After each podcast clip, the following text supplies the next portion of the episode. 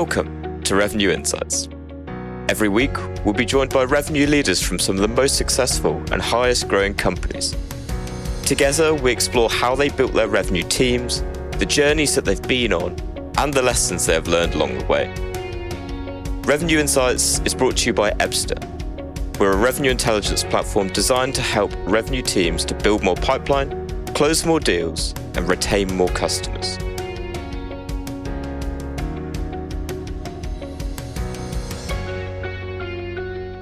Hello there. You are listening to Revenue Insights. Today, I've got a special episode for you.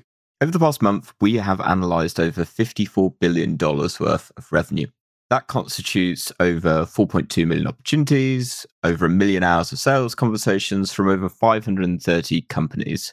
We've done our usual process of trying to understand where sales teams are and how sales teams were performing over the past 12 months. And this year, we've taken particular interest in trying to understand what attributes are separating top performers from the rest of the team. So, this episode covers a lot of our findings and was originally recorded as an early release at the Pavilion CEO Summit in Scottsdale, Arizona at the end of January. We've since come out with a full report that I'll put in the show notes below but figured people enjoy digesting the findings in different ways and different formats. So we're re uploading the episode here for everyone to enjoy.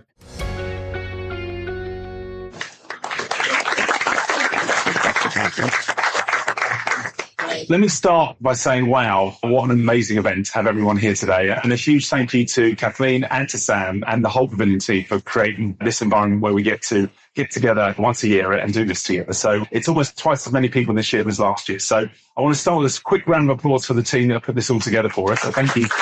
You for helping with plan. It's excellent. So today I'm going to be talking about our 2024 benchmark report, which we put together with Pavilion. This is following the 2023 report, uh, which had an incredible amount of attraction. We had over 3,000 companies download the 2023 benchmark report. And the feedback we got from the community was incredible. My team reached out to everybody as best as we could, asking people what they wanted to see more of. And today I'm going to walk you through the, a sneak peek of what's in the 2024 benchmark report. And at the end of the presentation, there's a QR code. And if you want to, you can, you can register to download a copy and you get early access. So before we jump into the 2024 numbers, let's remind ourselves of where we started, what happened last year. So the last time we ran the numbers was in the summer. So this was based on the first half of 2023. And there were some positive signs. We were seeing some green shoots. We thought the, the market was starting to pick up and, and in our favor. We saw win rates increase, sales cycles reduce, and average deal values were going up. However, that didn't tell the whole story. We saw that only 27% of reps were hitting quota in the first half of the year. We saw this delta between the top performance and the rest of the sales team starting to grow. So the year before it was about 4x. We were we, at the beginning of the first half of uh, 2023, we saw that grow to, to 6x with just 23% of the reps now generating over 80% of the revenue. And that was really an interesting delta that we'd never seen before. We also saw more deal slippage than we'd ever seen before. Nearly 40% of opportunities that we analyzed had slipped past the predicted close dates, which again was higher than we'd ever seen before. Just a quick reminder, and then we will be right back to the show. At Revenue Insights, our goal is to share how top performing revenue leaders build predictable, efficient go to market teams. Every week, we speak to the brightest minds, and every quarter, we release the latest findings from our analysis of billions of dollars in pipeline. If you don't want to miss out, sign up to our newsletter at ebsta.com forward slash newsletter dash sign up. That's ebsta.com forward slash newsletter dash sign up. The link to make that a little bit easier for you will be in the show notes of this episode, wherever you're listening. See you there. So when we jumped into this year, we wanted to analyze more data than we ever had before. So we this year we analyzed 4.2 million opportunities, which represented 54 billion dollars worth of revenue. Now, the data came from over 500 businesses, all very fast growth B2B and B2C software businesses. We also analyzed for the very first time over a million hours of sales meetings. So these are calls that were recorded in either Zoom or Teams. And we analyzed all of the signals and all of the objections that came out from, from the calls. The very first time we've ever done that piece of work. So some fascinating insights. Now, if you're all still here and haven't slid your wrists off the back of the initial presentation, that's a good sign. But the reality is we are facing headwinds as we enter 2024. Okay. And, and the data that we're looking at, it really is quite stark. So while we thought we saw those green shoots the first half of 2023, as we ended the year, what we found is that win rates had dropped dramatically. Again, deal values had dropped and sales cycles had started to increase again. So while we thought we had those green shoots at the beginning of the year, things actually got very tough at the end of the year. We also saw the percentage of reps that were missing quota was at 69%, and nearly half of deals had slipped in the second half of the year. Again, highest number we've ever seen before. But the shocking number for me that I that was this middle delta point here, the velocity delta between these top performers and the rest of our sales teams.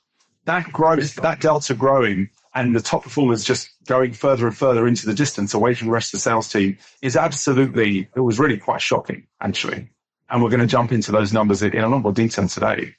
So what can we do about it? What do we do? How do we change this dynamic? How do we win in a bear market? Well, what we know is in bear markets, there's a lot of companies that don't do well, that, that can suffer very badly, but there are a few that do it the right way and they clean up. Okay. So how do we make sure we're on the right side of this world? Well, as we've already talked about this morning, we know that this idea of growth at all costs has is whether it was real in the first place, I'm not, I'm not sure, but it's got. So this brute force approach. So if it costs five to achieve one, well then let's spend ten to achieve two. This approach to just throw money at the problem and we will, it just doesn't matter. That can't continue and it won't continue moving forward. And when we look at all that, that impact had on our sales teams, we saw that we saw the tenure of sales reps reduce quarter after quarter. The percentage of reps that were moved on, we'll talk about a little bit later, but we can't continue to do this to our sales teams. Okay. We need to start investing in our AEs because they're not the problem. Okay. It's the way we're coaching them and supporting them is. So the new way is to really get under the skin of what the, the best of top performers are achieving. Why are they doing better than everybody else? What are they doing differently at every single stage of the sales process? How can we understand what's driving their behavior to achieve those outcomes? And then how can we replicate that across the rest of our sales teams? That's how we win. And that's how we can do a whole lot more with less. So we still have a problem with quota attainment. Now, uh, those eagle-eyed of you will notice that I suggested at the beginning that quota attainment was down to just 27% of reps were hitting quota attainment. And now it's only now it's up to 31%. So that's surely moving in the right direction. But actually, the numbers actually tell us something slightly different. In reality, in the second half of last year, the quotas being set were 19% lower for our reps. So the fact that 69% of reps still miss quota is really quite scary. And when we look at the data, if we hadn't reassessed, if we hadn't reset the quota numbers, that number would be closer to 79%. We also saw this gap between the top performers and everybody else really grow with just 17% of the reps now generating over 80% of the revenue for our, our businesses. Now, that's not healthy for our business. It's also not healthy for the sales team. We find ourselves in a position where we're almost at ransom to these top performers. Okay. It's not a black art. Okay. These people are following a process in a way, they've got an instinctive way of doing things, but we need to learn. We now live in a world where all the data is available to us. We need to understand what they're doing and we need to help out the rest of our teams replicate that behavior. When we looked at the data, only 50% of sales teams had over 50% of their reps hitting quota at the second half of last year. Okay, the numbers really are quite stark. And the turnover of sales teams increased dramatically. Up to 36% of the sales teams were churned last year. This is the highest numbers we've ever seen. We've been doing these reports now for four years. Now, a lot of us saw pipeline grow at the back end of last year. We saw that the, the volume of deals coming through the pipeline was getting bigger, that the volume of deals coming in was, was good, the problem was that safety blanket wasn't real. That comfort blanket wasn't. We were going to sleep at night thinking, oh, okay, we've got a load of pipeline. But unfortunately, nearly half of those deals were, were slipping and we weren't getting the close rates that we were expecting from the past. We also know that when deals start to slip, the close rates drop dramatically. And if they slip by more than eight weeks, you might as well close them off as lost in more, more often than not. The win rates drop really dramatically. Now, if you, everyone's running a different sales cycle and certain sales processes, but if your slippage happens, if your slippage represents more than 50% of your average sales cycle, the win rate drops by 90% when we look at that. There is a light at the end of the tunnel. I know it feels like there's a lot of negativity here. However, there is, the answer lies in plain sight. If we're going to see that it's not just that the fact that the reps are missing their quota and half the deals are slipping, but the key to this is this delta between the top performers and everybody else. This cannot sustain. We have to start seeing those numbers come down. We have to start understanding what those top performers are doing, documenting it, and scaling it across the rest of the sales team. And that's our job as leaders to help the sales teams become more successful, not just churn them out and hire another load, expecting them to achieve. So, what are the attributes of the top performers? What are we seeing that the top performers are doing differently to everybody else? What I tried to do for you today is break that into the kind of five key stages of the sales process. So we're covering prospecting, qualification, solution propose, and the negotiation stage and the closed phase. And what I want to do is just talk you through what we're seeing in the data in the top performers so that you can take that home with you and, hopefully replicate that with the rest of the sales team. So if we start at the top of the funnel looking at prospecting, the first thing we know is that not all leads are equal. Depending on where they're coming from, what the sources of them are, the top performers are able to sniff out the very best leads where they're working. It's not appropriate if any sales rep has got less than 30% of their opportunities representing ICP it's not good. We know that they have to be targeting the right companies. We know they have to be targeting companies with high intent. And we know that leads that are coming from certain sources have a much higher return, a much higher win rate. If your partner introduces you to the customer, you're much more likely to close that piece of business rather than cold than a cold outreach. So working the right opportunities is absolutely key, but also working with the right personas when you get into those opportunities is key as well. Now, one of the things that we've all had to kind of come to terms with is that the CFO or the finance director with it is, is going to be involved in almost like every buying decision. And the truth is, they're not our enemy. They want that return on investment more than anyone else in the business. They want that cost saving or that productivity gain or that increase in growth that you're promising. But get them involved in that sales process early because the top performers are consistently engaging with those personas. Moving on to the qualification process, we've all heard of different, yeah, every, everyone's been talking about whether they're adopting MEDDIC, MEDDPICC, BANT. Spice is one of my favorites, and that's uh, a little nod to Jacco if he's in the room. But what I wanted to do here is share with you what the differences are between the top performers in the way that they're qualifying opportunities and the rest of your sales teams. So first of all, it's worth noting that as you can see here, the, the difference in the qualification process that the top performers are going through is material. While everyone's capturing things like the pain points and the impacts of your solution on the company, very the, only the top performers going the extra mile and really understanding what that decision making criteria is or what that sort of event is going to be that's going to make this deal happen. And that, that qualification process needs to happen not just at the initial stage of the sales process, but all the way through the sales process. And we see that consistently. The top performers are, consistently qualifying the customers through. And in fact, as we look at the data, we find the, that the top performers are closing lost opportunities at the discovery phase much more than the rest of the sales team. They're not wasting their time or the prospect's time if there's no real chance of them closing the business. The challenge with teaching qualification methodology, like any admin we give to our sales team, is that it's not easy for them to do. You can sit them in a classroom, you can tell them why they should do it.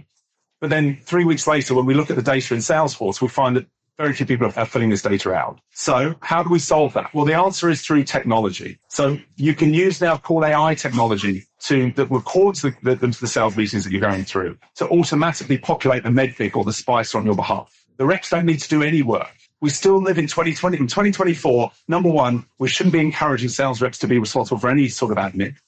And number two, we need to, thank you very much. And number two, we need to recognize that relationships still drive revenue in our markets. We absolutely need the sales teams to do what they're good at, which is building those strong relationships, building trust, building business cases with our customers. And we can allow the technology to do the admin, to take away that burden. And we can still capture the MEDDPICC and, and the qualification methodology as we go.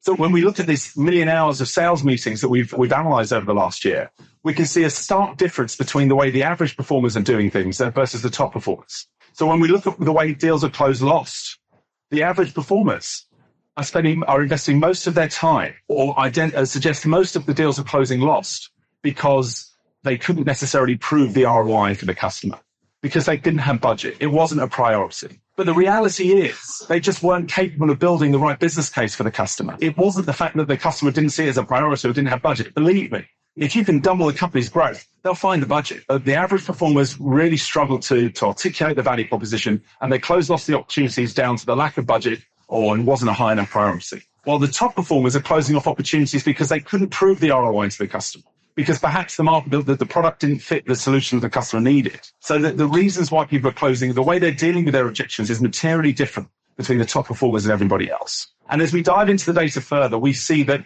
more and more of the objections are coming in earlier and earlier in the sales process. There's quite a of data on this one, but what we can see is that if you don't address those challenges early, the deals start to slip very quickly.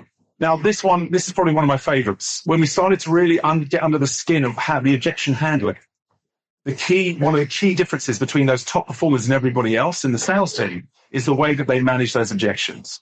So the less, the average performers we can see here are really struggling with, with challenges around budget and priority in the early stages. While the top performers are on the other side, they're talking about ROI and feature fits, and they're tackling those challenges, and it's actually helping them progress the deals further. We also see in this graphic, what we're looking at is the difference between an average sales process for a top performer on the left versus winning a deal versus a, a closed lost opportunity. Now, the size of the bars tell you how long they're spending each stage. And there's some real interesting data points around the difference between those top performers and the way that they're performing, the pace in which they operate, the speed at which they're running through those stages, but also the number of stakeholders they're involved with. So the top performers are engaging with up to nine stakeholders before they presented back the solution to the customer. While when we're, when we're seeing deals close loss, the number of stakeholders involved is materially low. We also can see that when, when meetings start to get cancelled, it, it leads to a lot of slippage, and that slippage can grow and lead to close off opportunities. And if there's more than seven days between pro, on progress on opportunities, if you're not engaging, it doesn't mean you have to have a meeting every seven days. But if you're not engaging with the customer at least every seven days, the chance of the deal closing one drops by 65%. So momentum is absolutely key, but also being multi-threaded with the customer is, is really important. So when we talk about closing, there's no silver bullet here. However, there's some key data points as to the difference between those top performers and everybody else in the sales team. We can see that the top performers are three times more likely to have completed that methodology. They know that that discipline works for them. So they go through that exercise. Are five times more likely to have really strong, high quality relationships in the sales process. Twice as likely to have self-sourced their own deals through the sales process. And nearly five times as likely to have the economic buyer engaged before they're presenting back the solution. We also see that they're four times more likely to update the opportunity every week and progress at pace, three times more likely to close an opportunity at discovery phase.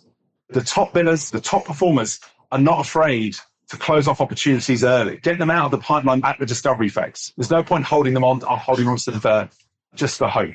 And they're much less likely to lose the deal because of indecision. Just a quick reminder, and then we will be right back to the show.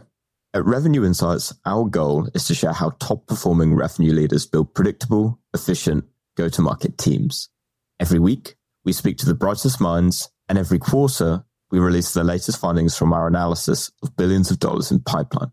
If you don't want to miss out, sign up to our newsletter at ebsta.com forward slash newsletter dash sign up.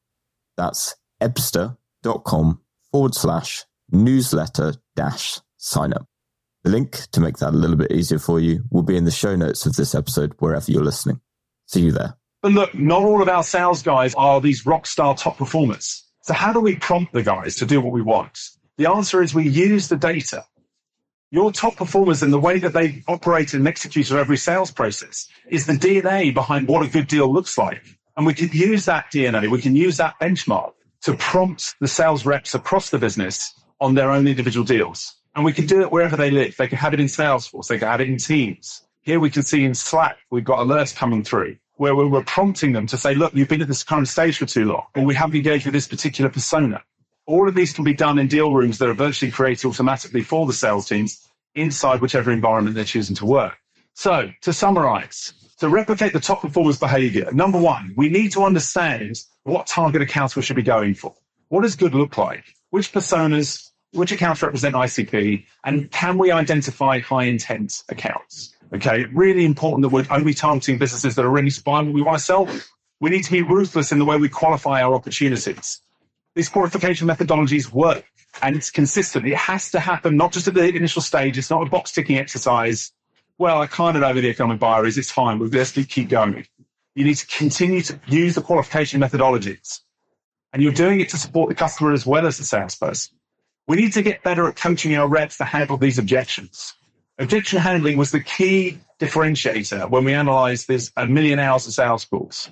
The top performers give their customers comfort and confidence that they have understood their paid and that they're able to address their concerns or their objections as they come up. And actually, by dealing with the objections in a correct manner, you can speed up the sales process. But we have to teach the rest of the sales team how to deal with those objections. Being multi-threaded still works. Relationships still drive revenue. Measure those relationships. Understand how multi-threaded you are. What is there a difference between you know, if you're at the end of a sales process and you're not on texting relationship with your customer, there might be something wrong. And then finally, proactively manage these opportunities, get them out of the sales process if they're not right. Can't believe we got through it at the time. So that's the presentation. That's a snippet of the insights you're going to find from the report. The report is available exclusively to Pavilion members for the first two weeks. So if you scan and register, you'll be sent a copy over the next couple of weeks. Thank you very much for all of your time. Thanks for listening to Revenue Insights. If you want to learn more, subscribe to our newsletter and we'll deliver every episode straight to your inbox. If you have any questions, feel free to connect with us on LinkedIn. Our links will be in the episode notes. See you next week.